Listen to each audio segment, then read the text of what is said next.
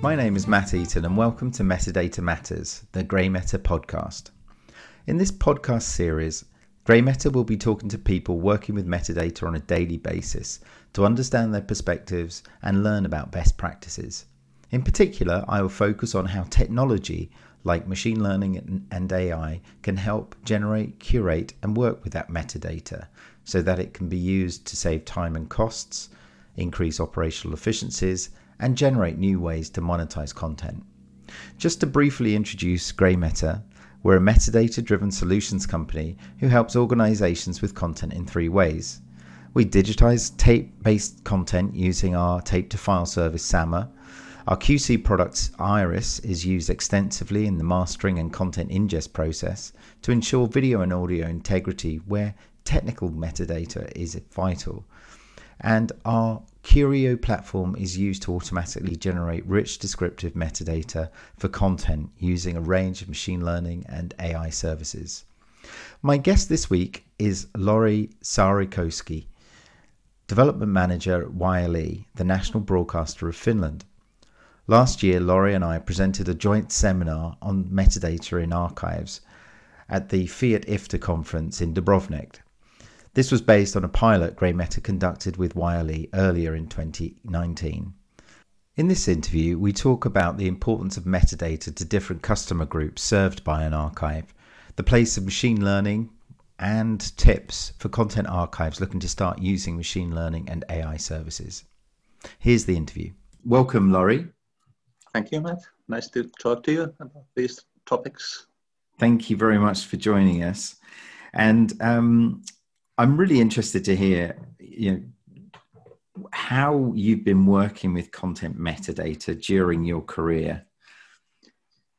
Well, I started with content metadata and, and did work for a number of years in our music archives.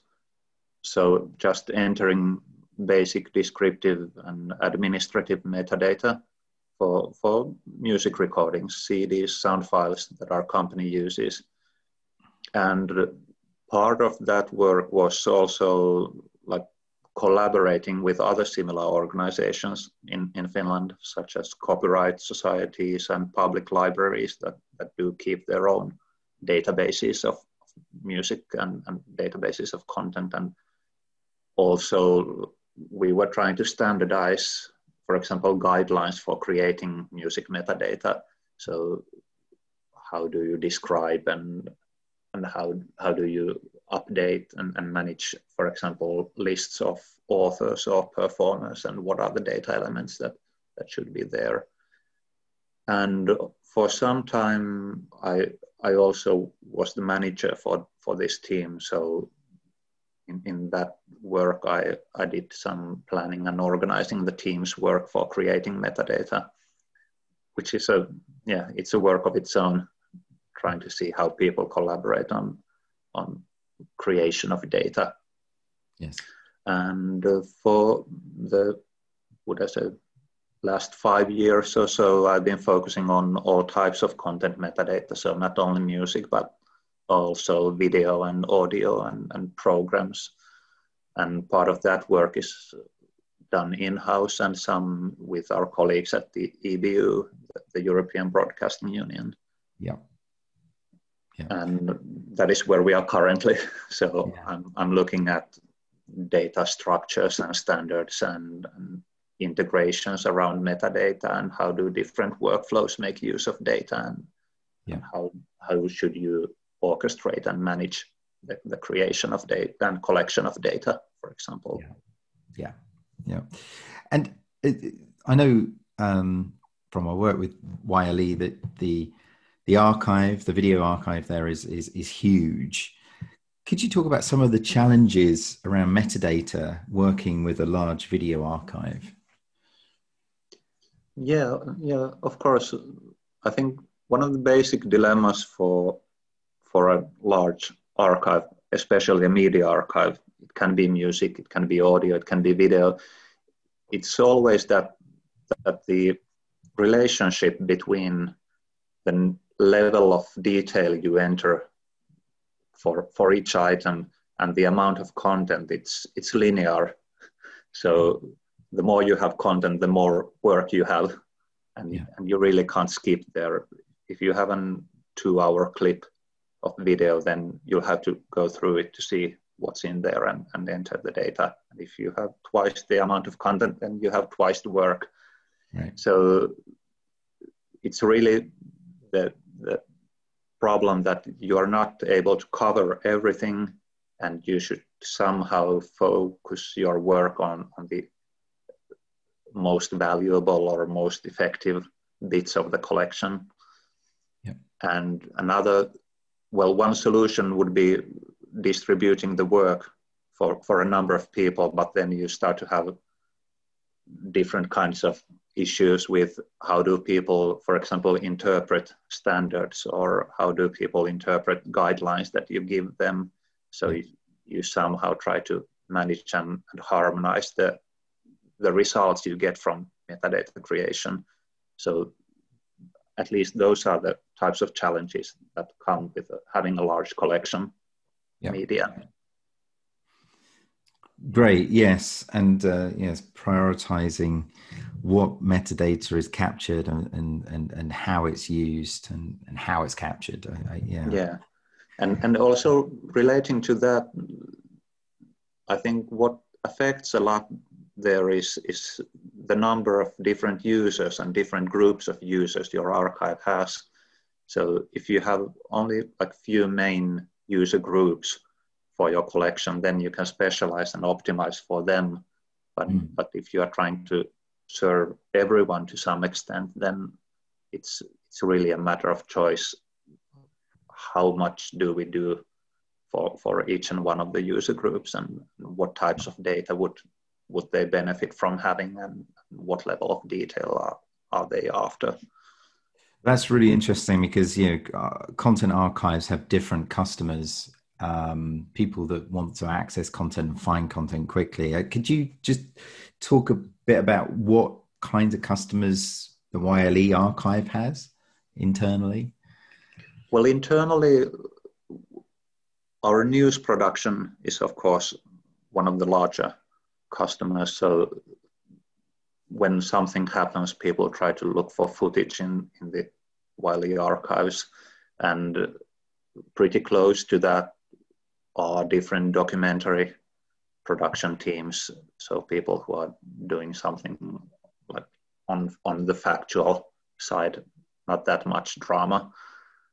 Typically, there you you reshoot the footage you, you need, and then of course we are pretty tightly integrated to to all the production and publishing systems and workflows inside the company. So we are in, in some ways just a, a gateway for the data yeah.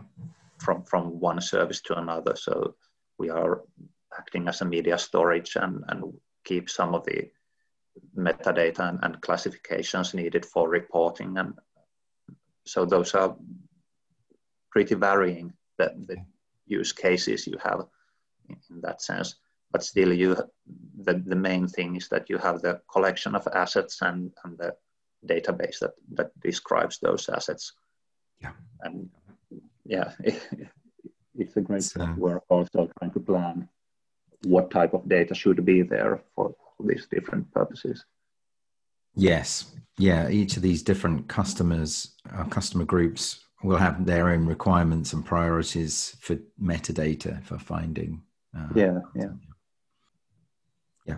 Okay.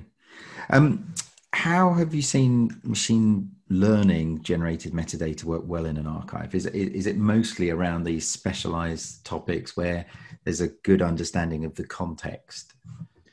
Yeah, yeah, mostly that. And for, for these general purpose solutions and, and, and approaches, I think, for example, RTS Broadcasting Archive in, in Switzerland, they are doing great job in this area and and with their demonstrations we are starting to see like the life cycle of machine learning and the work that goes into maintaining and, and managing machine learning services also so it's, one thing to have a, a, a demonstration of for example facial recognition application.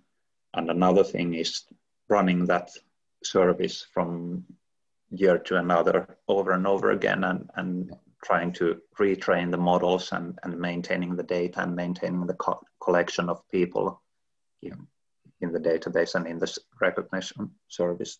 So they they are providing exam- good examples of what you have to keep in mind when you are using machine learning on, on a longer term instead of a single project.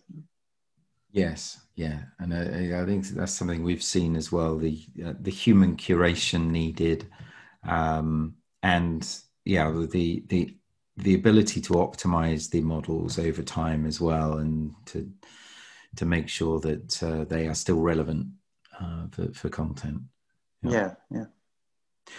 And lastly, uh, do you have any tips for archives, for other content archives looking to use machine learning services in the future?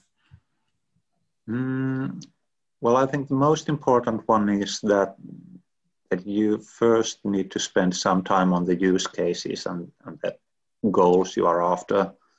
So, what is exactly the thing you are trying to accomplish or achieve by using machine learning? It's a tool, nothing else.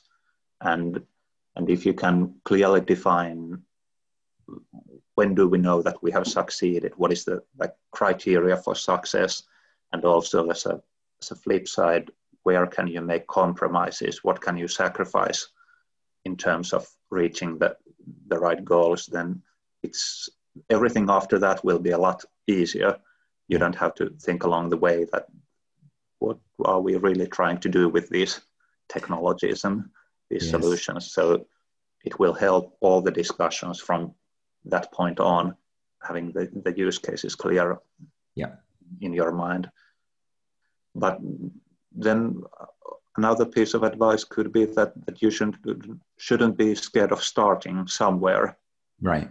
Because you, you learn by doing and, and you get to see different technologies, see how they behave in, in different settings and and just preserve enough time for looking into these things and, and really trying to fit them in, in your use cases, in your business model and, and your needs. So not just grabbing something off the shelf and, and running it with default settings and, and, and stuff like that, trying to really optimize it for your case so that you get something valuable out of it. Right. So that is also something where the use cases help. Yeah, yeah that's really important yeah focus on the use cases and business outcomes and and then uh, yeah don't be afraid to start um, and start start somewhere uh, and, yeah, and yeah. build your comp- your your knowledge I, yeah yeah because i think people tend to be tend to get a bit carried away with the technology they dive right. too deep in mm-hmm. there so you have to constantly remind yourself about what are we trying to achieve? What is yeah. the, the real value in this, and what is just something seemingly exciting, like a demonstration of something fancy or, or a feature that you really don't need to get get what you're after. So, yep. Very important tips there. Um, that's great. And um, thank you so much, Lauri. I, I, I know that you're going to be talking at the the Fiat conference in, in a few weeks' time um, about uh, the MEMAD project. So um, uh, listeners can can listen into that if uh, they want to hear more. Thank you. If you'd like to find out more about GrayMeta and why metadata matters, visit graymeta.com. That's G R A Y M E T A, or send me an email at metadata matters, one word, at graymeta.com. Thanks.